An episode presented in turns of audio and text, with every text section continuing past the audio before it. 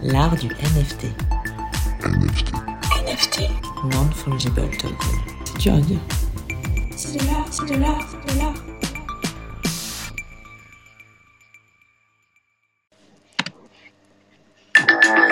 L'art du NFT. NFT. Non-fungible token. C'est dur à dire. C'est de l'art, c'est de l'art, c'est de l'art.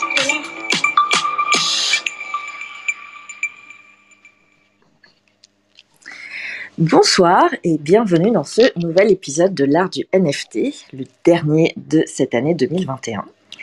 Benjamin Spark est artiste et moi, Lucie-Léonore Rivron, je dirige une maison de vente aux enchères à Paris. Avec Florent Turin, notre Joker Tech, nous animons chaque semaine en direct de Clubhouse une conversation autour de l'univers impitoyable et incroyable des NFT. Nous décryptons l'actualité du moment, nous invitons des artistes, des protagonistes du crypto art et ainsi nous explorons le potentiel infini de ces fameux actifs numériques appliqués au monde de l'art et de la culture en général. Venez participer à l'émission en direct tous les mardis à 18h, exceptionnellement aujourd'hui. Nous sommes mercredi, ou rendez-vous sur vos plateformes de streaming préférées sous forme de podcast. Vous pouvez suivre toute notre actualité en vous abonnant à notre compte Twitter Art du NFT. Et c'est parti pour l'épisode du jour. Alors, aujourd'hui, nous recevons Denis Santelli. Je suis vraiment ravie de, t'accueillir, Denis, pour ce dernier épisode de l'année. Tu vas nous parler de son parcours et de euh, tous ses projets euh, de crypto art, de NFT, de ses expositions, etc. Euh, vous pourrez, comme d'habitude, intervenir en fin de room et surtout rester jusqu'à la fin pour un- une petite surprise euh, et des questions sur le vif, comme d'habitude. Euh, pour l'heure, je donne la parole à mon acolyte Benjamin pour l'actualité de la semaine. Merci Lucie et Léonore, merci. Euh, eh bien, l'actualité, évidemment, je pense que tout le monde a vu passer ça, c'est l'aventure du token SOS qui a fait un véritable coup de tonnerre dans toute la sphère NFT euh, euh, pendant d'abord tout le week-end dernier, mais ça a commencé la veille de- du jour de Noël.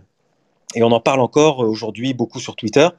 Alors, que s'est-il passé? Qu'est-ce que c'est que ce token SOS Eh bien, à la veille de Noël, on apprend tout sur Twitter, hein, ça, tout le monde tweetait ça, absolument tout le monde, que euh, toute personne qui avait dépensé de l'argent sur OpenSea, alors OpenSea, la plus grosse marketplace NFT, bien sûr, euh, quiconque pouvait donc réclamer des tokens gratuits qui sont appelés des tokens SOS, exactement comme un appel au secours.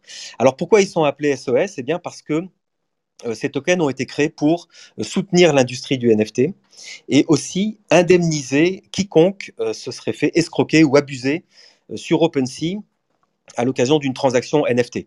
Alors on n'est pas abusé par les gens derrière OpenSea, hein, c'est une entreprise sérieuse, mais on peut se faire euh, abuser ou escroquer par euh, des scammers qui vous font croire que vous achetez un véritable artiste alors que vous achetez euh, du vent ou que vous achetez que- quelqu'un qui n'est pas un artiste. Donc ça, ça, se passe beaucoup sur OpenSea, sur toutes les marketplaces. On, on alerte en permanence dans cette room euh, tout le monde là-dessus. Donc, vous voyez, l'initiative a été intéressante pour ça. Alors, moi, d'abord, j'ai vu passer ça, tous ces tweets. Donc, j'ai senti d'abord une véritable excitation autour de ce projet. Euh, il y avait des interrogations, on se demandait qui était derrière, etc. Donc, je me suis précipité un peu comme tous les, créateurs de NFT euh, sur le site web de OpenDAO pour réclamer mes tokens parce que j'ai été actif sur OpenSea euh, cette année. Euh, et alors, OpenDAO, c'est eux qui ont créé ce token. Alors, OpenDAO, comme son nom l'indique, c'est une DAO. DAO, euh, c'est un acronyme anglais. Je vous le dis parce que c'est très important. euh, tout le monde va en parler l'année prochaine. Et donc, cet acronyme veut dire Decentralized Autonomous Organisation. Et en fait, en bon français, c'est une association entre particuliers qui vont édicter des règles de fonctionnement et créer un token qui sera géré par du code, donc géré par un fameux smart contract.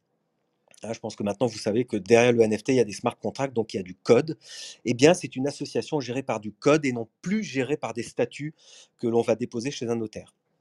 Et donc, eux, OpenDAO, ont créé cette DAO, ont, créé ce token euh, SOS euh, pour euh, justement le distribuer très largement et, euh, proposer euh, euh, une augmentation de la valeur. Parce que ce qui est assez incroyable quand même, c'est que ce token est parti la veille de Noël avec une valeur de zéro, hein, parce que vous pouvez créer des milliers de tokens comme vous voulez. Si, si ça intéresse personne, ça vaut zéro. Et alors, ils l'ont distribué gratuitement à 200 000 personnes environ, selon les, dernières statistiques qu'on a.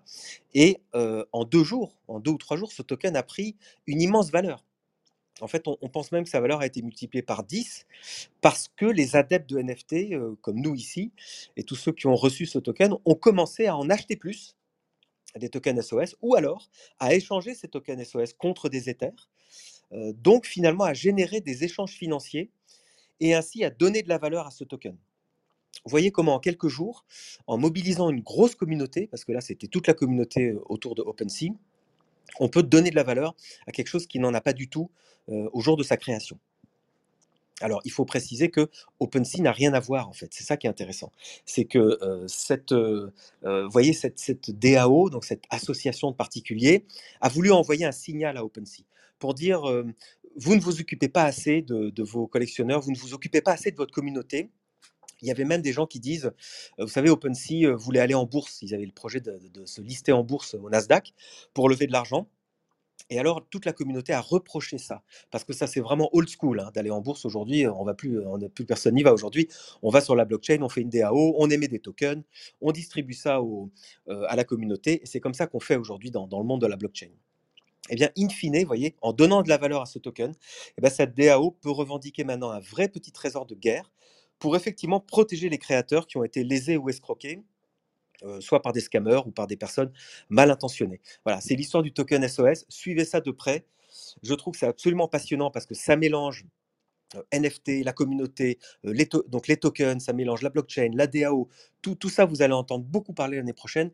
Et dans, dans notre podcast aussi, on va, on va beaucoup Merci beaucoup, c'était très intéressant, Benjamin. Comme quoi, c'est vraiment tout ce qui fait l'essence de la blockchain, des NFT, euh, la décentralisation, la, la reprise de pouvoir euh, par, euh, par les, les, les, éléments, etc. Donc, c'est vraiment fascinant. J'étais sûre que tu allais faire ton actu là-dessus. J'ai vu que ça t'a vraiment bousculé cette semaine. Donc, merci de nous en avoir, nous avoir détaillé un peu plus tout ça. Euh, eh bien, si euh, il n'y a pas d'autres points d'actualité en cette fin d'année, je propose qu'on passe à, eh ben, à l'interview de Denis. Alors, bienvenue, Denis. Bonsoir. Bonsoir, merci de m'avoir invité. Je suis très heureux d'être euh, le dernier invité de l'année. Ouais. Le Voilà. meilleur pour la fin. C'est pas sympa pour tous nos Ah, autres super invités. Alors, est-ce que Denis, euh, tu peux commencer par te présenter euh, très succinctement et nous dire qui tu es, où tu vis et ce que tu fais? Alors, euh, Denis Santelli, donc je, moi je suis artiste, j'ai fait les beaux-arts, j'ai fait des études d'art, ensuite j'ai fait beaucoup de peinture, euh, en fait j'ai fait quasiment que ça entre, entre 15 et 25 ans.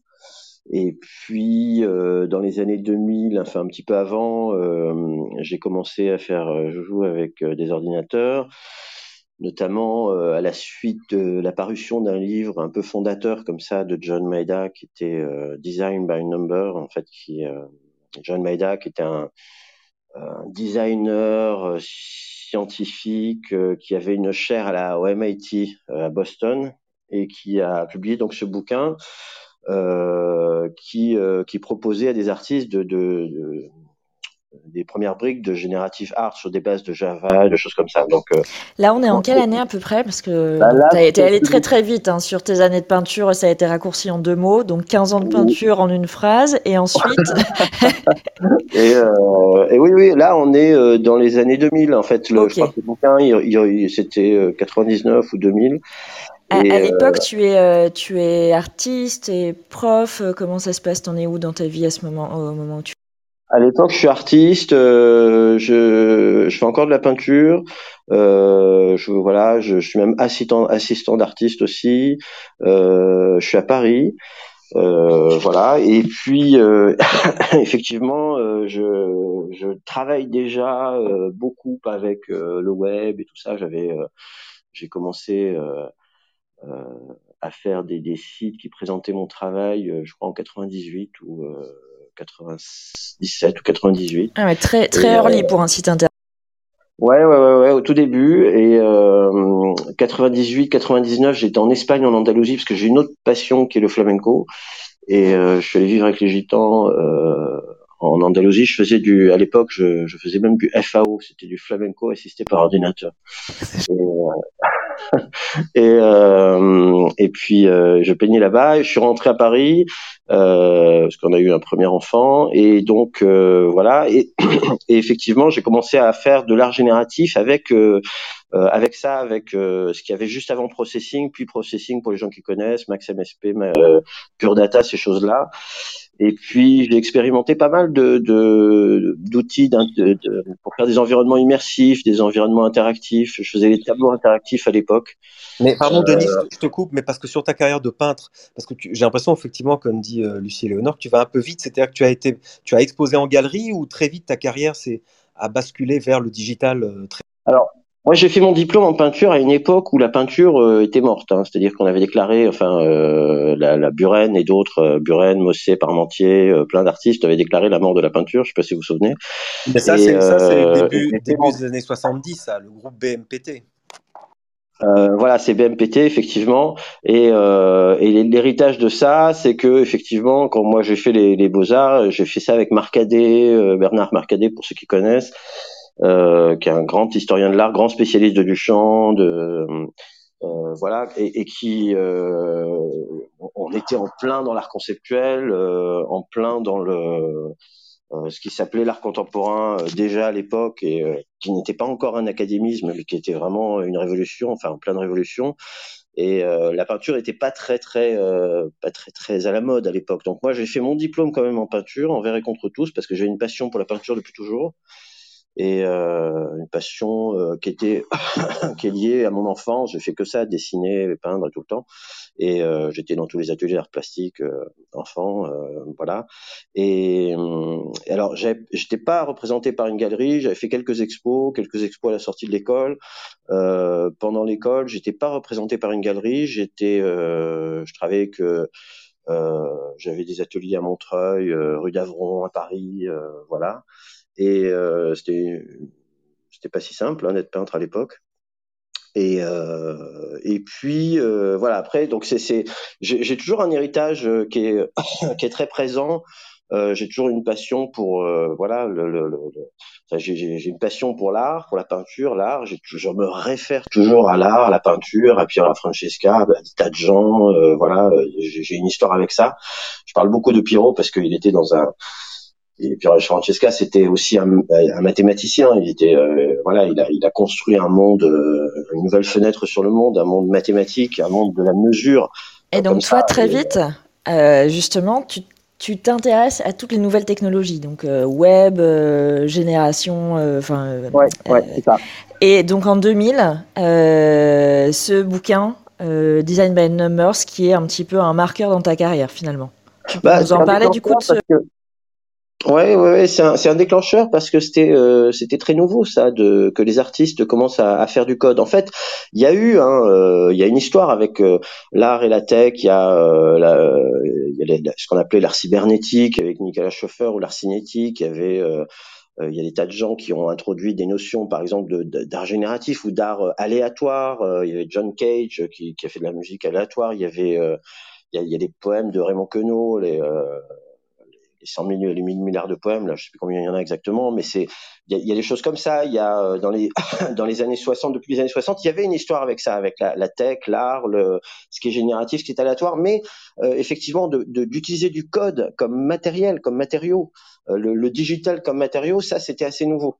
Et euh, ça c'était assez nouveau, ça a donné euh, voilà, ça donné il y a Benjamin Fry, Casey Race, euh, qui, qui, qui ont repris ces concepts-là, qui ont créé Processing derrière.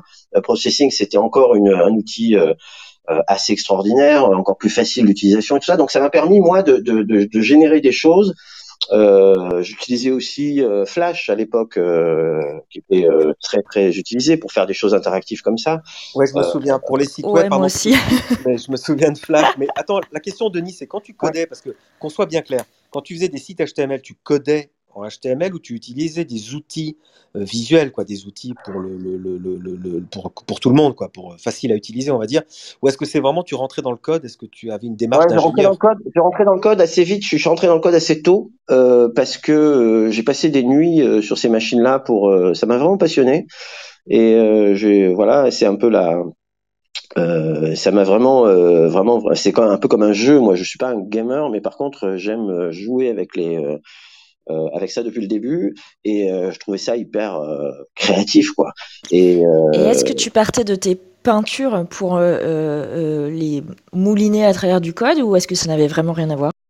Oui, alors ça, ça a été un vrai, euh, une vraie question, les allers-retours entre la peinture et le digital.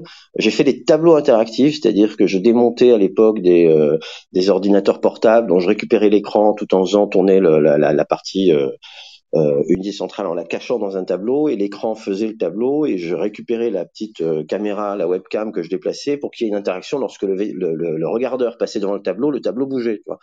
Et euh, c'est, euh, j'ai toujours essayé de trouver une articulation avec la peinture, toujours.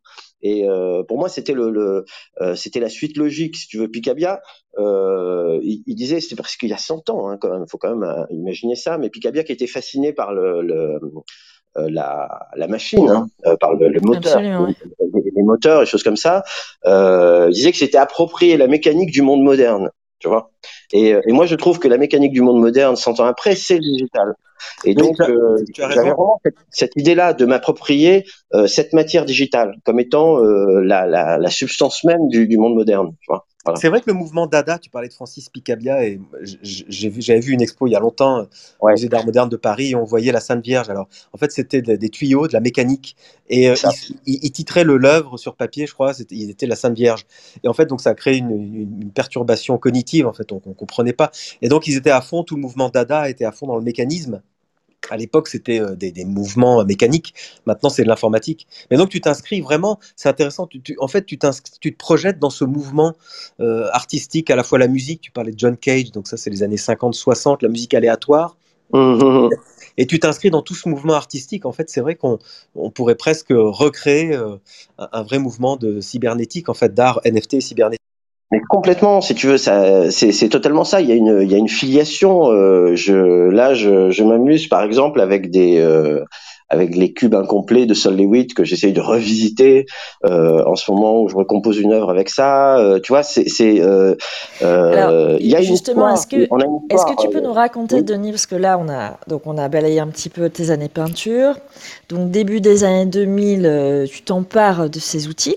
Et alors, les 20 dernières années, comment ça évolue Ah, si, Je- si on peut y passer un peu plus de temps que tes 15 ans de peinture, parce que on parle de, bah voilà, de processing. Si tu veux nous en dire un peu plus, de flash? Est-ce que tu découvres des, des, des nouveaux outils à chaque fois? Enfin, comment ça se passe jusqu'à arriver à ce, ce que tu fais aujourd'hui, dont on va parler plus Bah voilà, après euh, j'ai euh, donc j'ai un peu euh, bricolé effectivement les Java, Processing, Pure Data, MaxMSP, puis j'ai commencé à bricoler aussi des capteurs, des capteurs physiques euh, euh, qu'on branchait sur des sur des capteurs pour récupérer le signal, transformer les signaux analogiques en numérique, euh, pour créer des, environnements immersifs, déclencher des des, vidéos lorsqu'on passait devant un capteur de présence par exemple, etc. Et donc je suis allé enseigner ces disciplines aux Beaux Arts à Cergy. Euh, en fait, j'avais un copain qui travaillait aux Beaux-Arts de Paris et euh, qui était prof, qui m'a dit ils ont besoin d'un d'un gars pour le numérique aux Beaux-Arts de Paris. J'ai fait un dossier de 30 pages euh, et puis finalement euh, ils ont pris quelqu'un d'autre et, et Ouais, mais n'a c'est lu- plus, c'est plus pointu euh, à ce niveau-là, quoi. Ils osent plus de. personne personne n'a lu le dossier heureusement parce qu'avec le recul c'était vraiment épouvantable. Mais euh, je donc j'ai j'ai euh, j'ai travaillé à Cergy et, euh, et effectivement il n'y avait pas encore vraiment de plateforme euh, numérique à Cergy. Et donc euh, j'ai créé un atelier qui s'appelait Combinatoire avec Michel Vacan euh, voilà. Euh, et, c'est c'est euh, on était au tout début de ça. On allait chercher euh, des déchets numériques et puis il y avait une histoire aussi avec je faisais des parallèles entre la mosaïque byzantine et euh, et les, euh, le pixel art ou des choses comme ça. Tu vois, on avait, il y avait toujours cette, euh, cette façon d'articuler l'histoire de l'art avec le, euh, des outils plus contemporains, euh, des outils numériques. Et donc, euh, j'ai, euh, j'ai enseigné comme ça pendant 5-6 ans à Cergy. Ensuite, euh, j'ai créé une société euh, parce que euh, je voulais euh, financer des œuvres interactives un peu plus difficiles à, enfin un peu plus lourdes financièrement. Il y avait des pas mal de, de groupes d'artistes anglo-saxons qui, qui créent des petites sociétés pour se faire financer par de l'événementiel ou des choses comme ça. Parce que donc là, euh, t'es toujours pas accompagné par une galerie. T'as changé complètement finalement de. de Ouais, de- mais là, j'avais pas. euh, oui, euh, c'est- c'était un, c'était un désir de créer des œuvres. Moi, j'ai pas eu d'obsession particulière de représentation à ce moment-là. J'avais vraiment euh, le, le désir de créer des choses. Euh, je les faisais chez moi, euh, voilà. Et, euh, et j'ai créé une société euh, en, en, pour créer des œuvres un peu plus importantes. Et puis euh, j'ai fait un, un touch wall. À l'époque, il y avait Bill Gates qui en avait présenté en 2008. un touch wall. c'est quoi, si tu peux nous détailler C'est une, une, grande surface tactile multipoint à la verticale. Un, un, un grand iPad, un touch wall. Okay. Ouais, voilà. Euh, avant la, enfin euh, juste euh, avant l'iPad en fait. Et et puis c'était un des premiers en Europe, donc du coup j'ai euh, plein d'investisseurs qui sont venus me voir et des choses comme ça. Et ce qui devait être un projet artistique, c'est devenu un projet 100% business. Et donc je me suis retrouvé à la tête d'une entreprise pendant 5-6 ans. Ça a été un une expérience assez extraordinaire parce que finalement moi c'était pas mon univers mais c'était un univers de création d'innovation de choses comme ça toujours. Et, euh, et puis la société est allée dans le mur parce que, entre autres, euh, mon directeur technique a fait un AVC. Alors lui, il s'en est remis, euh, mais pas la boîte. Et puis euh, j'ai repris moi mon activité artistique à ce moment-là. J'ai refait des expos euh, à San Francisco. Euh, j'ai refait des choses en Chine, en Allemagne, des interventions, des conférences sur l'art numérique. Euh, voilà, avec des avec des travaux qui étaient presque des citations de peinture et qui étaient des tableaux des, des, des, de la peinture digitale là pour le coup. Ensuite, j'ai fait euh, des performances de peinture en réalité virtuelle où je faisais des digital landscapes. Euh, euh, et cette notion de paysage est, est devenue assez importante du, du, paysage digital. Moi, je fais une métaphore de ça, c'est-à-dire qu'on a une, moi, ce que, ce que j'ai vu dans ma vie, c'est vraiment ça, c'est-à-dire c'est l'arrivée d'un nouveau paysage, d'un nouveau, euh, d'un nouvel environnement. Et aujourd'hui, c'est encore plus vrai avec euh, l'arrivée des métaverses, bien sûr. Et, euh, et donc, c'est une, une, nouvelle représentation du monde, une nouvelle façon de d'exister presque. Et, et, voilà, donc j'ai fait des, des, des, paysages numériques en réalité virtuelle et que je finissais en peinture. C'est-à-dire que j'avais cette euh, tout, toujours, je commençais les choses en digital pour les finir en peinture. Je fais encore ça. En fait, Denis, il y a tellement de choses. J'ai l'impression qu'il y a tellement de choses qui t'intéressent dans cet univers. Tu as aussi une démarche d'intellectuel puisque tu donnes des conférences. Euh, tu, euh, tu es, tu es toi-même créateur. À un moment donné, on t'a demandé de vendre cet écran, ce touch, euh, ce, ce, mur de création virtuelle, enfin ce, ouais. ce, ce iPad géant. Donc en fait, toi, tu, tu suis j'ai l'impression même que tu suis les opportunités qui s'offrent à toi, tu fais des rencontres et les gens te proposent des choses toujours dans cet univers-là et tu, te, et tu relèves le challenge en fait à chaque fois. Tu te dis tiens, je pourrais essayer autre chose, je pourrais découvrir tel univers ou apprendre de telle personne, c'est ça en fait. Alors, bien sûr que les, les rencontres, les, les, euh, la chance, tout ce qui est aléatoire dans l'existence, c'est euh, un rôle très important, évidemment, heureusement. Et euh, mais il y a quand même une espèce de trame de fond qui fait que euh, y a, ce qui était au départ le dessin, la peinture, euh, ce qui était euh, presque un jeu hein, et qui, euh, qui occupait euh, vraiment mon temps avec il y a quelque chose de à chaque fois on réalise on produit quelque chose. On, on produit une image on produit du sens on produit une émotion on produit un peu de poésie on produit un regard sur le monde comme ça. Ça c'est une espèce de constante. Et après les effectivement les différentes vagues là pour le coup pas de virus mais de les vagues technologiques de révolution technologique euh, qu'on a pu traverser avec euh, la première, évidemment l'arrivée d'Internet ou l'arrivée même de la de la micro, l'arrivée d'Internet, puis ensuite la, euh, tout ce qui est portable, tout ce qui est tactile, et puis maintenant le ce qui change avec la, les enjeux qui changent avec la blockchain, euh, l'arrivée des cryptos, etc. Euh, tout ça, c'est un, un, matériau pour moi et euh, avec lequel je joue et, et, avec lequel je jongle presque euh, comme euh, voilà. Et, et, et comment c'était reçu quand tu as commencé vraiment à, à, à mélanger tes peintures avec, avec tout ça, à faire des œuvres hybrides Quelle était Alors, la réception beaucoup, beaucoup de gens. Euh, j'ai beaucoup beaucoup de gens qui m'ont euh, qui m'ont expliqué, euh, y compris au Beaux Arts, y compris à Sergi, etc., que tout ça c'était pas de l'art, hein, que c'était de la techno, et que la techno par définition c'était pas de la pensée. et, euh, et que c'était pas de l'art donc voilà et euh, j'ai ouais, ouais, il y a eu beaucoup beaucoup de en fait il y a eu pendant très longtemps de la part de euh, l'establishment artistique un peu de mépris euh, à propos des euh, des artistes qui qui qui investissaient le champ du digital il y avait une espèce de voilà euh, pourtant on a des gens bien en France hein, il y a Jacques Perconte, il y a Johnny Lemercier, il y a des gens euh, formidables. Hein. Il y a une histoire, il y a euh, et, et, et, mais il y a toujours eu une espèce de séparation entre la euh, euh, les grandes les grandes galeries, les grandes représentations, Oui. etc. et, Mais- et, euh, et l'art numérique. Voilà. Ouais, tu sais aussi, Denis, que ça c'est complètement vrai, mais tu sais bien qu'au sein de l'art contemporain, il y a encore des séparations entre le street art et l'art euh, conceptuel. Il y a des séparations entre l'art dit sérieux, enfin, l'art Ouais. qui va dans les grandes foires, euh, Art Basel ou la FIAC à Paris, et l'art qu'on retrouve dans des petites galeries de quartier, etc. Il y a, il y a toute une série de tiroirs hein, dans l'art. Ça, c'est ça, c'est terrible. Mais moi, ma question, c'est que toi qui as vécu euh, les, les origines du, du crypto art, enfin, j'allais dire du pixel art, puisque dans les années 90 déjà tu. Mm. Aujourd'hui, il y a- tu as du recul sur tout ça.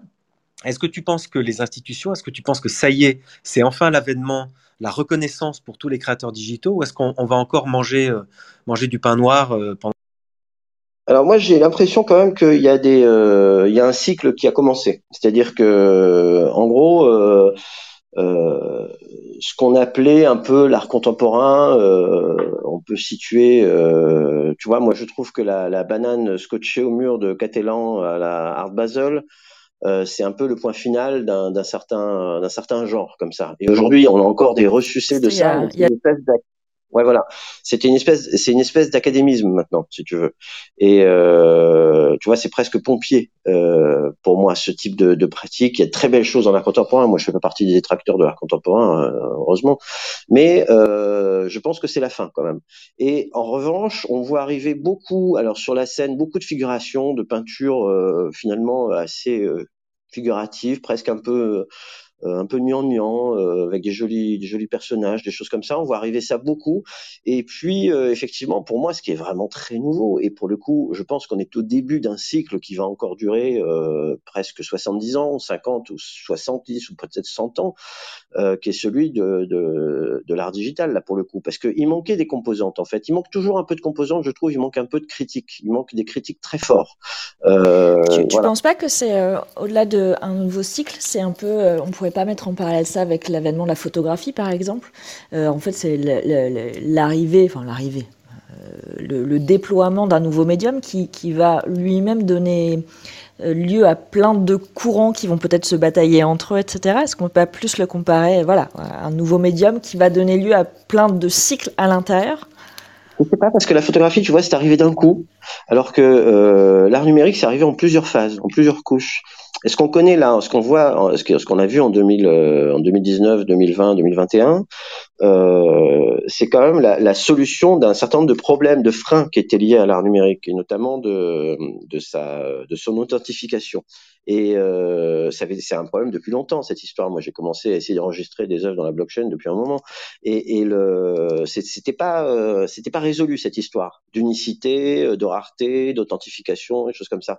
Mais l'art numérique existe depuis un moment déjà. On vient de le voir, et, et euh, c'est pas arrivé d'un coup comme la, comme la photographie. Puis la photographie, elle a remis même en question la, le statut du, de, de la peinture, tu vois. Alors que là, euh, le numérique ne me remet pas en question euh, ce qui s'est fait avant. C'est, euh, tu vois, il n'y a pas une rupture. Il y a, il y a quelque chose de, de tellement nouveau qui arrive avec toute une génération, tout à, parce qu'il y a un certain nombre de verrous qui ont sauté. En fait, la, blockchain, les NFT ont fait sauter un certain nombre de, verrous. Voilà. Ouais, mais sur, tu sais, Denis, sur ce que disait Léo sur la photographie, moi, je me souviens encore des débats il n'y a pas si longtemps sur le nombre de tirages photographiques. Tu te souviens? Oui. Mm. D'ailleurs, certains photographes disaient Je, vous- je vous jure, j'ai détruit les négatifs pour vous garantir que la rareté est là. Je n'ai Ouais. fait que, que 8 tirages de cette photo et j'ai brûlé le négatif. Tu te souviens? Ouais, donc, c'est vrai que tu as raison. Il y a un double, un double mouvement. Euh, D'abord, ça a été méprisé parce que l'art digital est fait avec des ordinateurs, avec des claviers des sou- et une souris, en fin de compte. Donc, ça, Mhm. donc ça le- la main n'agit plus, n'interagit plus. Et puis, euh, il n'y avait pas d'unicité, il n'y avait pas de valeur que donne le NFT. Il n'y avait pas de certificat de provenance ou, ou de certificat euh, de, de propriété, finalement. Et C'est donc, c'est vrai que ce double mouvement, je trouve que à la fois le fait que maintenant euh, on, a l'habitude des écrans, donc on a l'habitude de voir du digital. Par exemple, Pixar a beaucoup fait pour l'adoption euh, rétinienne, si je puis dire. Je parle comme un Duchampien là. Une adoption rétinienne de- des images, euh, des images euh, vidéo, enfin informatiques. Oui, oui, et quoi qu'il en soit, ce qui est, euh, ce qui est émergent euh, là, c'est que on a non seulement une nouvelle, euh, des, des nouveaux outils, des nouvelles disciplines, euh, mais on a aussi euh, un nouveau, euh, nouvelle, un nouveau marché, un, euh, une- des nouvelles composantes en termes de, de commercialisation des œuvres. On a euh, des nouveaux lieux de, de Alors, d'exposition. alors, justement, moi j'a- j'allais y venir. Euh, Est-ce qu'on peut parler de tes œuvres récentes? Et euh, de, ben, de ce qui s'est passé là au, au dernier trimestre de 2021 avec une exposition, une double exposition. Finalement Est-ce que voilà, tu peux nous parler de ça? Comment euh, comment sont arrivés euh, Quel processus créatif de ces œuvres récentes et, euh, et Oui, bah le, le donc euh, en, octobre, euh, fin octobre, fin fin septembre, début octobre, en, durant tout le mois, j'ai euh, j'ai fait une, une exposition hybride euh, à la galerie Schwab-Beaubourg, et donc c'était la première fois qu'une exposition avait lieu à la fois et avec les mêmes œuvres, à la fois dans le monde réel euh, d'une galerie euh, classique, je dirais, et euh, dans le dans le metaverse. Là, en l'occurrence, c'était sur euh, CryptoVoxel avec la euh, deux vernissages l'un après l'autre, exactement les mêmes œuvres qui étaient montrées dans le monde réel et dans le dans le monde digital. Donc, et c'était, j'ai présenté une une série d'arbres d'arbres numériques que j'appelle les, arbres d'indécision. Et alors juste sur ce mot indécision, euh, bon les arbres de les arbres déjà les arbres dans l'informatique, dans les euh, dans, la- dans c'est une production informatique. Il y a l'arborescence, tout ça. Puis après, c'est une production aussi dans l'IA, les réseaux neuronaux, des choses comme ça. Euh, la notion d'arbre est extrêmement utilisée. Et les arbres de décision, les arbres décisionnels font, font partie de ces outils informatiques qu'on a. Et donc, euh, moi, ça m'amusait de déplacer un peu, euh, même sur le plan sémantique, ce, ce champ-là et d'appeler ça des arbres d'indécision. Et avec le, le petit euh, préfixe 1 là, qui est, euh, qui est particulièrement efficace. Euh, Fernando Pessoa écrit le livre de l'intranquillité, par exemple. Euh, Il y a euh, dans le japonisme, il y a la notion euh, d'incomplétude euh, dans l'art. Y a- et voilà. Et là, les arbres d'indécision, en fait, l'indécision, c'est vous savez, c'est ce- tout ce qui procède de l'erreur. L'art, l'erreur est, est un grand moteur dans l'art. Voilà. Denis, est-ce qu'on est peut tenter de décrire ton travail Euh, je, je vais me jeter à l'eau, et tu, tu- je pense sous ton contrôle. Donc moi j'ai l'impression, donc là on reconnaît immédiatement les, polygones qui sont typiques de l'art 3D. Donc quand Ça. on va sur des logiciels 3D, euh, moi je connais un peu Blender. Donc là on retrouve les polygones. Donc je vois bien que tu as créé tes arbres à partir d'éléments purement géométriques. Ouais. Et tu as euh, placé ensuite, il y a des aplats de couleurs. Alors moi, ça me parle parce que je connais bien le, le pop art, évidemment. Et donc, on Mhm. retrouve des, des aplats de couleurs assez, euh, assez flashy, quoi, assez euh, fuchsia, rose. euh, Il y, a, du- il y a du vert cru. Et puis, il y a, il y a beaucoup aussi de, de, de liaisons. On retrouve des liaisons de couleurs. Donc, il y a beaucoup de points qui sont reliés. Et le fond est en général assez uni. Donc, c'est un fond Ouais. blanc ou bleu.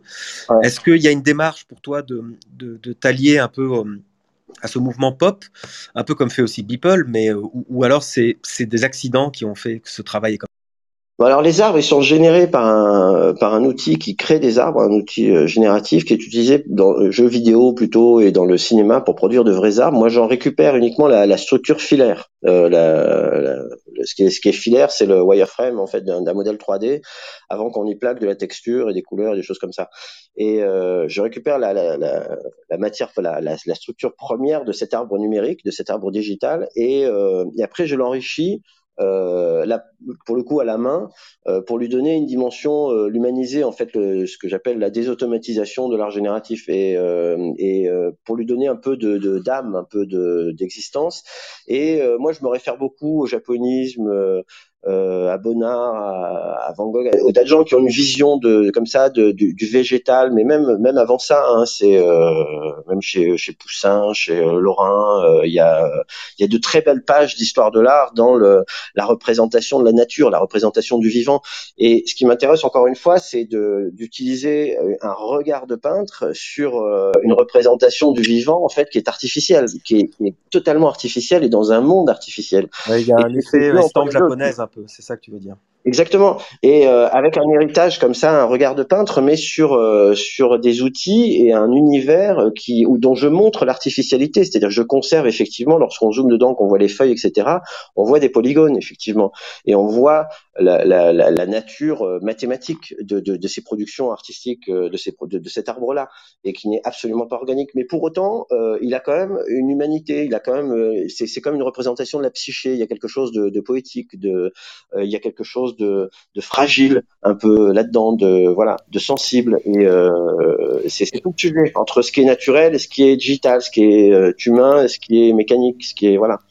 Et alors ces œuvres, donc tu les, tu les exposes, enfin, tu les as exposées à la galerie euh, Schwab Beaubourg. Alors Oui. donc c'est une des finalement une des premières fois où tu exposes euh, en galerie. Comment s'est fait la rencontre avec euh, avec la, avec le galeriste, les galeristes d'ailleurs ils sont ils sont deux je crois. Est-ce que c'est eux qui sont venus te chercher? Est-ce que c'est toi? Que- Comment ça s'est passé en fait cette collaboration? J'ai euh, une façon de rencontrer les galeristes qui est assez euh, étonnante. Là, alors c'était, euh, j'ai travaillé d'autres galeries, mais euh, chez euh, Thierry Schwab, en fait, on s'est rencontrés dans le métro. Euh, il, il prenait le métro, il consultait un, un livre d'artiste, je crois, je sais plus quel artiste s'agissait, et puis je lui ai dit tiens, euh, je crois que c'était Cobra, enfin un artiste de Cobra, il me semble. Je lui ai dit ah, excellent choix. Et puis il me dit bah oui oui je sais, je le représente. Donc euh, ah bon, euh, très bien, oui, je suis galeriste. Et on a échangé nos coordonnées comme ça dans le métro. Euh, et c'était il y a euh, 6-7 ans, euh, je crois. Et puis après, on s'est suivi euh, sur le euh, sur les réseaux sociaux, etc. Et il m'a appelé en juin pour me demander. euh, il m'a dit voilà, on voudrait la galerie euh, prend le tournant un peu du, numérique. On voudrait euh, vraiment faire euh, euh, s'orienter à 100% sur le digital. Et euh, est-ce que tu veux exposer chez nous? Et moi, à ce moment-là, j'avais ces arbres comme ça qui étaient euh, euh, qui étaient là. Donc il y avait une espèce d'alignement des planètes. J'étais prêt à, à, à montrer ce travail. Euh, J'étais hyper enthousiaste, euh, je le suis encore, hein, et euh, sur ce sur cette production là. Et donc euh, je dit ok, écoute, euh, en plus euh, ce qui est bien, c'est qu'il y a vraiment euh, là quelque chose qui est en train de se passer euh, sur le marché avec euh, le, le métaverse, les NFT. Je dis si tu veux, moi je te, on, on fait une exposition hybride. Je te montre la galerie euh, côté euh, sur CryptoVoxel, sur le métaverse.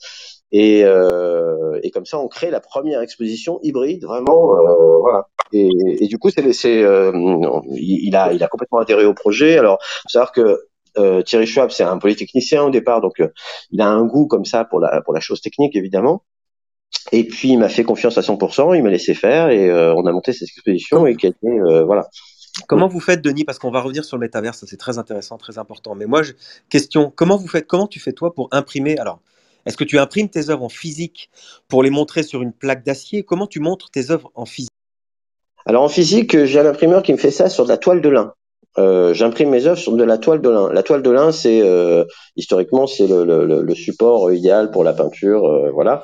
Et il y a un petit grain, il y a une, texture à la toile de lin qui est très particulière. Hein, et, le fait d'imprimer ces, travaux numériques sur la toile de lin, ça leur donne une une valeur de tableau. Tu vois, euh, c'est encore à, nouveau cette histoire avec la peinture et euh, presque même une vision assez classique fondamentalement de. Enfin, Parce que tu avais, avais, peur que les que les œuvres numériques ne suffisent pas. Non, c'est pas que j'avais peur que ça suffise pas, c'est que je voulais avoir les deux. Moi, la, notion, euh, tu sais, on appelle ça l'hybridité. Alors c'est un substantif un peu euh, un peu épouvantable. Hein. Euh, on peut parler d'hybridation, mais c'est pas exactement la même chose. L'hybridité de l'époque m'intéresse beaucoup, moi. C'est-à-dire qu'on a une, euh, on est en train de développer euh, une existence digitale, voilà. Et euh, mais pour autant, on est toujours dans le monde, euh, dans le monde physique, évidemment, bien sûr. Et donc, euh, pour moi, il faut que les choses existent dans les deux univers. C'est-à-dire que j'ai, j'ai, cette l'hybridité, et c'est la, je trouve que c'est le mot clé de l'époque, et que on a une partie physique. Euh, on a un corps, on a des voilà qui euh, et on a besoin d'avoir un, une relation, moi je trouve hein, une relation physique à l'œuvre.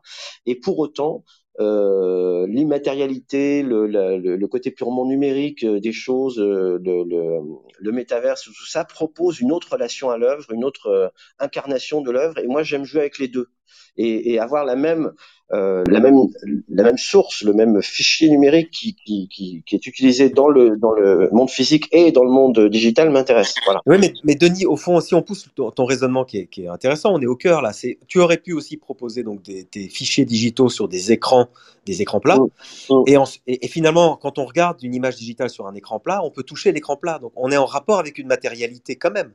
Oui, est, euh, effectivement qui est, qui est, qui est autre, euh, qui, est, qui est autre. Et là, si tu veux, c'est euh, effectivement on est au cœur du problème. Moi, par exemple, là, je suis en train de faire un, euh, une œuvre immersive dans laquelle on va se promener et euh, qui est une œuvre digitale. Hein. Et là, pour le coup, on aura une autre relation au euh, physique, puisque là, c'est cette fois-ci une œuvre 100% digitale, puisqu'on ne pourra pas la, la, la, la, recréer dans le monde physique cette œuvre-là euh, puisqu'elle elle, elle, tire sa nature même du, du, du monde digital. Mais euh, tu, tu, vois, on aura une autre, une autre relation, une autre perception de cette œuvre-là. C'est une œuvre in situ et tout ça. Et donc, euh, c'est, c'est euh, encore une fois, il y a cette idée quand même de euh, dans le monde physique, les écrans, effectivement, il y a Bill Viola qui a très bien réussi, par exemple, à, à, à incarner quelque chose de la de la de la peinture et tout ça dans des vidéos sur écran et tout ça. Euh, voilà, c'est c'est il y a, y a, une possibilité effectivement de présenter des choses sur écran. Moi, ma culture, euh, ma culture de peintre fait que euh, le rapport à la toile, euh, le le, ouais, la, voilà, le rapport au papier même toujours, ça ça, ça ne réagit pas de la même façon et tout ça. Voilà. Tu as parlé donc, on va on va aborder le métaverse parce que tu as parlé de deux métaverses. Enfin, tu as parlé de CryptoVoxel qui est un, un des métaverses qui est le, un des plus connus. Et puis ouais. moi, je suis allé fouiner un peu sur ton OpenSea, donc sur, sur ton wallet, cher Denis, ouais. et j'ai vu que tu possédais aussi un land sur un autre métaverse qui s'appelle The Sandbox, qui est euh, initié par un Français d'ailleurs. Euh, et euh, tu as aussi un LAN, donc pour rappeler à ceux qui nous écoutent qu'un LAN c'est un bout de territoire, en fait c'est un terrain finalement, un terrain virtuel dans un monde virtuel qu'on appelle un métaverse. Donc toi, tu, tu es, donc clairement, je pense que tu explores ça à fond. J'aimerais ouais. avoir ton avis euh, bah, sur le métaverse, sur CryptoVoxel et, et, sur The Sandbox. D'abord, en, en, gros déjà sur le métaverse, est-ce que tu as ton expérience est satisfaisante de ton expo métaverse? Euh, oui, oui. Alors moi, j'ai, je, je, euh, le métaverse euh, m'intéresse, mais alors énormément. C'est-à-dire que, encore une fois, hein, on a, c'est, c'est, c'est un nouveau paysage. Et euh, je pense que c'est une, enfin, je pense, euh, comme tout le monde, hein, on, voit bien ce qui est en train de, de, de, s'initier avec ce, avec les métaverses qui arrivent, les plateformes, les différentes plateformes. Alors, euh, CryptoVoxel, c'était euh, historiquement la plateforme la plus arty. Euh, il y a eu beaucoup beaucoup d'artistes qui sont qui sont intéressés à ça, qui ont été présents assez rapidement. Euh, bah, il y a Benoît euh, le Moka qui, qui s'est créé sur CryptoVoxel. Il y y a de grandes galeries. Il y avait euh, alors Metacovan, je crois qu'il était sur Decentraland, mais euh, au départ, Beeple, euh, le M3, je crois que le M12 devait être sur CryptoVoxel. Enfin bref. après, il y a CryptoVoxel, Decentraland, Sandbox, Somnium, puis d'autres d'autres métaverses. Moi, j'ai l'impression quand même qu'il y a euh, quelque chose de très intéressant qui se passe avec Sandbox, parce que Sandbox, pour moi, change non seulement euh, la, la, donne, mais change même le modèle euh, d'Internet, le business model d'Internet. Le business model d'Internet, depuis les années 90, si on vous donne de, de l'accès à l'information libre contre de la publicité. Et euh, depuis une dizaine d'années, c'est contre quelques abonnements. Mais en gros, euh, il y a cette idée. Là, le, business model de, de, du web, enfin, du monde digital est en train de changer. Ça devient une espèce de casino géant. Et euh, il va se passer quelque chose d'assez phénoménal autour de tout ça. Je pense qu'on ne mesure pas encore l'importance que va prendre une boîte comme Sandbox dans euh, les années qui viennent. Je pense que euh, Sébastien Borget, qui co-dirige, euh, à, à l'envergure d'un, Zuckerberg ou euh, voilà c'est c'est, euh, et, est-ce qu'on a, est-ce qu'on a... Oula. vous m'entendez là? J'ai une espèce oui. d'écho bizarre. Euh, est-ce, que, est-ce qu'il y a eu beaucoup de monde en fait qui a visité l'expo 3D, euh, ton expo 3D sur CryptoVoxel Vous avez un peu des, des données, ça, ça, a fonctionné? Le paradoxe, le paradoxe du métavers, c'est qu'il n'y a personne. Euh, c'est ça le grand paradoxe en ce moment, c'est qu'il y a très peu de monde. Euh, c'est, extrêmement prometteur et tout ça, mais il y a très peu de monde. Mais c'était le cas d'Internet euh, au début. Euh, moi, je me souviens, c'est, on, on, explorait ça, il n'y avait rien. Euh, il fallait chercher des trucs qui, qui nous intéressaient pas, etc. Et on est dans le même euh, là. Donc euh, il y a eu, on a fait un événement, un vernissage virtuel où il y avait quelques, on a dû réunir tout casser pour être très honnête entre 30 et 60 personnes. C'était pas énorme. Donc en fait tout le monde en parle, mais on est encore aux prémices. On est encore au tout début, exactement. Mais on sait tous que c'est quelque chose d'immense qui est en train de se préparer. Voilà, ça on le sait et que les plaques tectoniques vont bouger, euh, qu'il y a des montagnes qui vont s'élever, et, et je, suis à peu près certain que Sandbox en est une. euh, parce qu'il y a quelque chose de- d'extrêmement efficace même dans la, dans la vision qu'a Sébastien Borgé de ce monde-là et tout ça. Et, euh, et encore une fois, il y a une notion marchande, de micro-marchande aussi, au milieu de ces, ces métaverses qui est absolument clé. Moi, j'ai aucun rapport à l'argent, euh, aucune fascination pour l'argent, etc. Et ça m'intéresse pas beaucoup, j'ai jamais spéculé sur les monnaies. Mais par contre, euh, je vois euh, qu'il y a une, dimension économique euh, très très forte autour de, de tout ça. C'est-à-dire qu'il y a, euh, l'idée de, pour chaque créateur ou pour chaque joueur même, de pouvoir euh, échanger euh, des biens numériques, de pouvoir gagner de l'argent, etc., change complètement la donne. Euh, De- Et- Denis, De- j'ai- j'ai une question. euh, ah, moi aussi, j'ai de l'écho. Tiens, j'ai une question pour toi. Qu'est-ce que tu conseillerais aux créateurs, dont je fais partie d'ailleurs Je me suis beaucoup questionné sur la possibilité d'exposer dans un métaverse? Est-ce qu'il faut acheter, donc investir dans un, land, euh, prendre position, ou est-ce que déjà, en tant que créateur, les artistes peuvent se tourner vers des galeries qui sont déjà sur euh, le métaverse et proposer une exposition virtuelle Parce que toi, tu vois que tu as pris, tu as investi, tu as, pris un risque finalement sur le métaverse. Tu souhaites avoir ton propre espace de vente, c'est ça?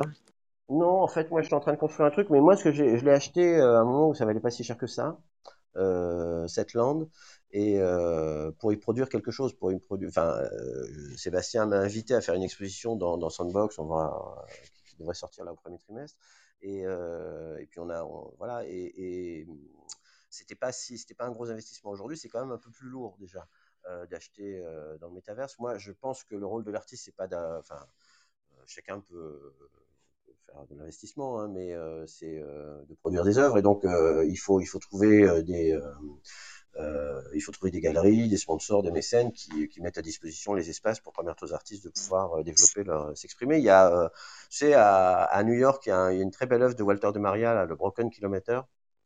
Et euh, c'est un Walter de Maria, c'est un, artiste du land art euh, et euh, c'est un, grand, euh, enfin c'est c'est 100 morceaux de laiton euh, qui, euh, si on les met bout à bout, euh, représentent un kilomètre, mais là ils peuvent pas rentrer bout à bout dans la galerie.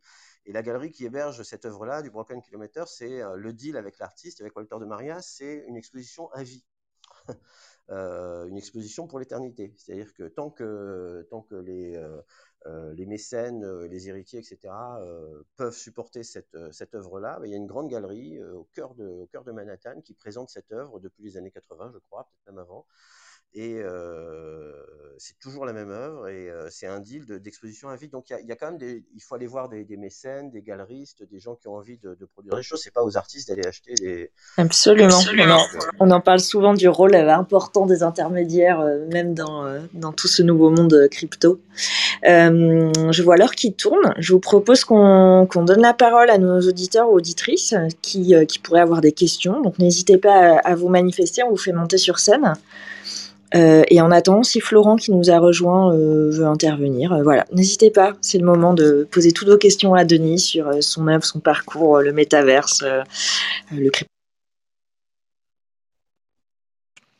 Ben oui, bonsoir. Je suis vraiment navré d'avoir raté ce, début de- d'épisode qui, avait l'air fascinant. Du coup, j'ai pris en cours de route, mais ben, du coup, merci pour, pour tes super perspectives et compréhension aussi du, ben, du métaverse, Denis.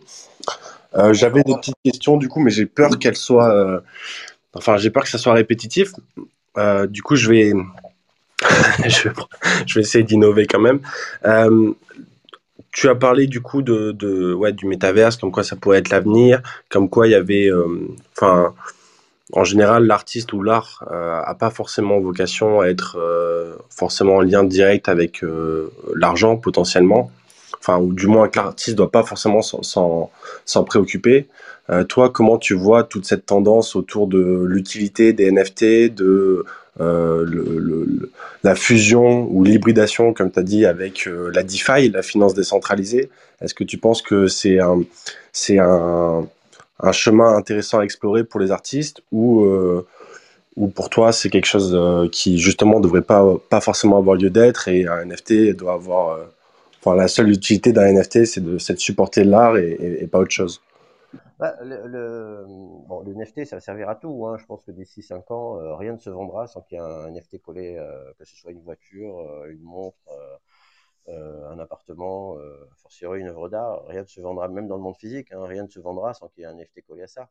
Je pense que Eleonore me rejoindra, mais euh, Eleonore me rejoindra sur l'idée que j'imagine que dans, d'ici peu de temps, euh, aucune œuvre physique se vendra sans le NFT euh, collé à ça. Et euh, donc, ce qui a changé, c'est que pour le digital, c'est qu'auparavant, on avait du mal à valoriser une pièce digitale. Il y avait, il y a bien quelques galeries, il y a galerie au Charlot, etc. Il y a des gens qui ont fait ça, mais c'était très compliqué. Là, aujourd'hui, d'un seul coup, ça devient complètement simple. Et ça, c'est vraiment, c'est un apport considérable. Et en dehors de ça, euh, moi j'ai un peu du mal avec les étiquettes euh, art NFT, euh, ces choses-là. J'ai un peu du mal avec les étiquettes en général d'ailleurs, mais quoi qu'il en soit, l'outil NFT, oui, est, est, un apport, un apport considérable. La crypto en tant que telle, moi, m'intéresse en ce sens qu'elle qu'elle remet en question un peu certaines hégémonies et voilà mais fondamentalement je suis pas passionné par ces milieux-là. Ce qui est intéressant pour l'art c'est que d'un seul coup il y a une espèce de fluidité là-dedans qui s'est installée. Une instantanéité une, rapidité quelque chose qui est et tout ça. Donc tout ça change complètement la façon dont on, on acquiert aujourd'hui une œuvre dont on collectionne dont on échange dont on dont on vend aussi euh, les œuvres. Donc tout, tout, est un peu remis en cause euh, avec ces, euh, la, crypto d'un côté et les NFT de l'autre. Et donc ça, en ce sens-là, oui, il y a quelque chose qui s'est accéléré de façon extraordinaire. Là. Et, et, encore une fois, nous ne sommes qu'au début de cette histoire-là, puisque les, mondes virtuels, là, qui, le, le qui, qui, est en train de s'ouvrir, même s'il y a vraiment pas grand monde aujourd'hui à l'intérieur, ça va, ça va être une espèce de casino géant faut imaginer euh, 2030. Et euh, c'est absolument phénoménal ce qui va se produire. Hein. Justement, c'est l'objet de ma question, euh, Denis. Avant de te poser cette question, je voudrais rappeler que tout le monde est invité à participer. Vous pouvez euh, demander le micro, on vous donnera le micro, vous pouvez poser euh, vos questions, vous pouvez faire vos remarques. Et justement, Denis, tu parles de 2030 et c'est exactement là où je voulais t'emmener. Euh, à ton avis, on peut faire s'amuser à un petit jeu de, de prospective. C'est toujours, euh, c'est toujours amusant, c'est toujours intéressant d'avoir ta vision. Comment tu vois Donc déjà, tu nous dis que le NFT sera effectivement euh, absolument partout, dans tous les objets qu'on achètera, et physique et virtuel. À mon avis, ouais. tu as raison. Et en termes pour les artistes qui nous écoutent, pour les galeries, pour le monde de l'art, est-ce qu'il y a un bouleversement majeur qui va se produire en 2030 Est-ce que tout sera différent? Est-ce qu'il y aura un peu des deux? Comment tu vois ça à peu près? Il y aura un peu des deux. Il y aura un peu des deux. C'est-à-dire que le, les galeries, il y a encore toute une génération qui va avoir des difficultés à rentrer comme ça dans le dans le digital à 100%, surtout tant qu'il y aura cette barrière des wallets, etc. Enfin voilà, c'est encore un peu complexe pour plein de gens, les sexagénaires et tout ça qui achètent beaucoup d'art. Euh, c'est encore un peu difficile pour eux. Et euh, donc il y aura toujours des galeries traditionnelles, mais je, enfin, comme il y a encore des galeries de rue Faubourg-Saint-Honoré qui vendent euh, des paysages du 18e, etc. Ça, c'est pas le problème. Hein. Mais, euh, mais le monde, la, la, modernité, enfin la modernité c'est encore un mot qui date maintenant, on ne sait plus comment parler de notre euh, du, du, futur, mais l'art du temps de, de, des années 30, oui, sera, je pense que le digital aura pris une importance considérable et que euh, les, artistes, euh, il y aura un petit, à mon avis, il y aura un petit peu d'écrémage quand même parce que il y a beaucoup beaucoup de monde. Là, il y avait déjà beaucoup d'artistes, mais là il y a une espèce d'inflation hein, sur le nombre d'artistes. Et euh, tant Certainement, parce, que, parce que le...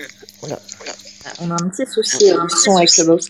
Euh, J'ai l'impression que parce que l'outil euh, numérique est peut-être plus facilement accessible à tout un chacun que, que, que des pinceaux, que le dessin de représentation, etc., tout le monde s'estime euh, facilement artiste finalement. Euh, alors qu'il ne suffit pas de maîtriser le médium pour, euh, pour créer des Ouais, c'est un peu, c'est un peu la vision de Fluxus, tu vois. Euh, C'était le, le euh, Fluxus, c'est un joli mouvement euh, post-dada, euh, Jumpek, etc. Enfin, il y a plein de gens, mais euh, là, on est dans quelque chose de fluide, d'un flux permanent euh, d'arriver de, de, nouvelles choses et de choses comme ça. Donc, ça, ça, ça, va continuer de grossir. Moi, je pense que il va y avoir une importance clé. Il va falloir réinventer le principe de curation, le principe de critique. Je parle du critique d'art. Hein. Euh, il va falloir penser ces, nouveaux univers-là, penser cette forme d'art-là, euh, la, commenter, la critiquer, euh, l'évaluer, la hiérarchiser. Et voilà, il nous faudrait un Restani, enfin l'équivalent de ou, un Clément Greenberg pour le, les irascibles aux États-Unis, l'abstraction expressionnisme abstrait, choses comme ça, euh, contemporain. Euh, voilà, il y a, y a Dominique Moulon en France, il y a des gens qui ont, qui ont fait des choses, il y a Couchot, Edmond Couchot, etc. Enfin, qui non, mais là, j'ai pas l'impression qu'on voit émerger une vraie critique autour de ça. les, les artistes commencent et tout voilà. le reste suit finalement, les intermédiaires, les critiques, euh, les curateurs, etc. Ça va venir. Euh, tout va très vite aussi dans notre petite heure euh, qui nous est allouée. Euh, S'il n'y a pas d'autres demandes de- de- d'intervention, je te propose de, passer à une petite série de questions aux débeautés. Alors, tu nous en as cité pas mal quand même autour de, au cours de, de- de l'épisode, mais s'il n'y avait qu'un seul ou une seule artiste à nous citer pour ton inspiration, ce serait qui? Pour mon inspiration, Une artiste qui, un, un Euh. ou une artiste qui t'inspire. Alors, tu nous en as cité beaucoup, mais s'il devait y en avoir. bah, il y a Pierrot, euh, il y a Pierrot, il y a Rembrandt, Ça il y fait a deux. Poussin, il y a, enfin, non, ouais, ça fait deux, voilà. euh, Pierrot de la Francesca euh, Bah, tu sais quoi, je vais même aller plus loin, je vais te dire Giotto. Ok. Euh, parce que Giotto nous sort du Moyen Âge, tu vois. Giotto, c'est le pivot. Et euh, c'est Giotto introduit euh, la introduit l'expression dans les visages, introduit la perspective, introduit du modelé.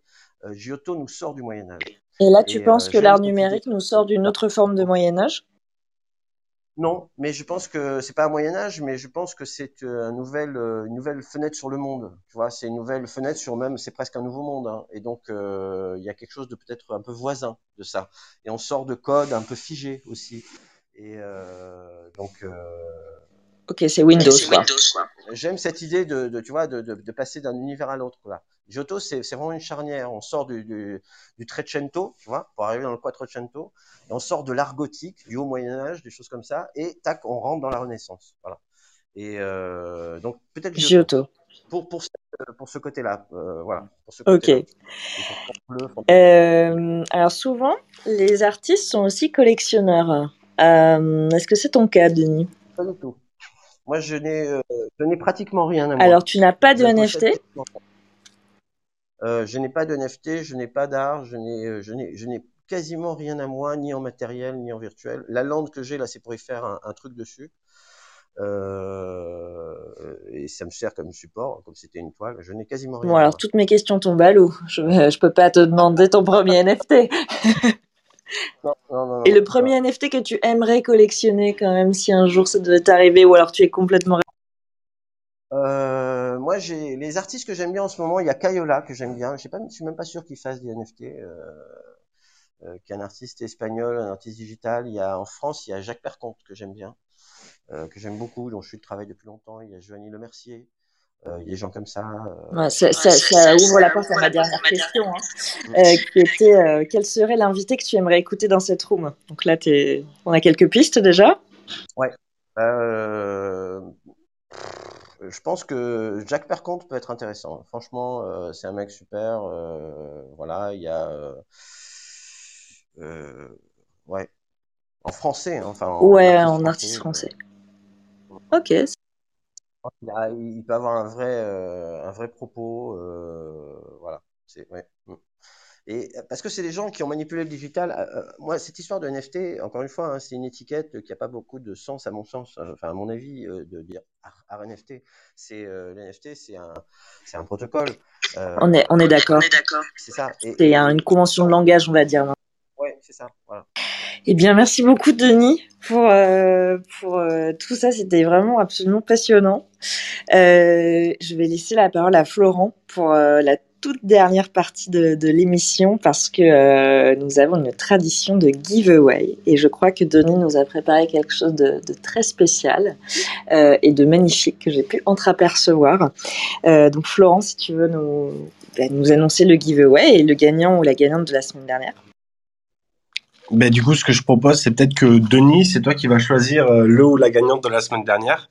Euh, comme ça, euh, voilà, on est sûr que ce soit incorruptible. Donc, si tu veux me donner un numéro entre 1 et 7, euh, et du coup, ça sera le gagnant qui, dans l'ordre du tweet, sera choisi. Et on va faire un petit peu le même système avec toi. Donc, vas-y, déjà, on commence par, par annoncer le gagnant. Dis-moi tout, Denis. Entre 1 et 7.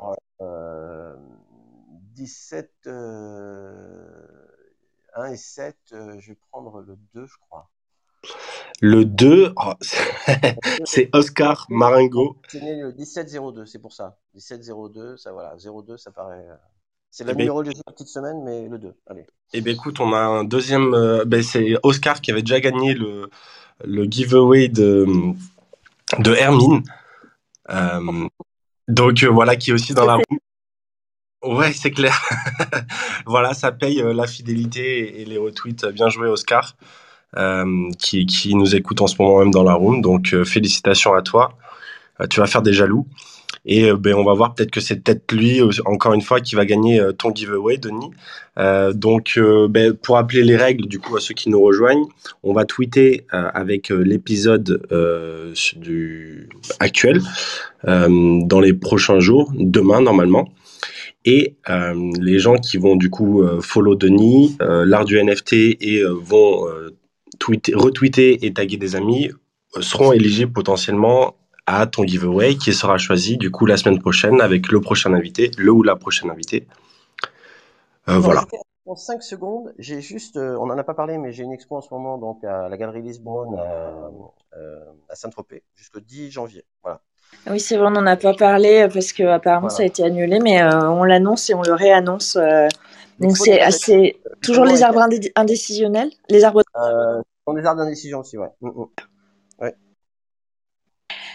Eh bien, euh, s'il n'y a plus d'intervention, je vais euh, clôturer cette dernière, euh, ce dernier épisode de l'année. Je vous remercie euh, infiniment à, à, à tous, à, mes, à, à Denis, à mes acolytes Benjamin et Florent et à tous les, toutes les personnes qui nous suivent. Je vous souhaite une excellente fin d'année et je vous dis à l'année prochaine. Merci, Merci. Lucie et Léonore, merci à tous et très bonne année. Très bonne année. Bonne année à tous. À l'année prochaine. L'art du NFT.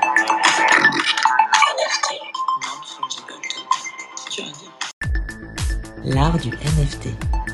NFT. Non-fungible token. C'est dur à dire. C'est de l'art, c'est de l'art, c'est de l'art.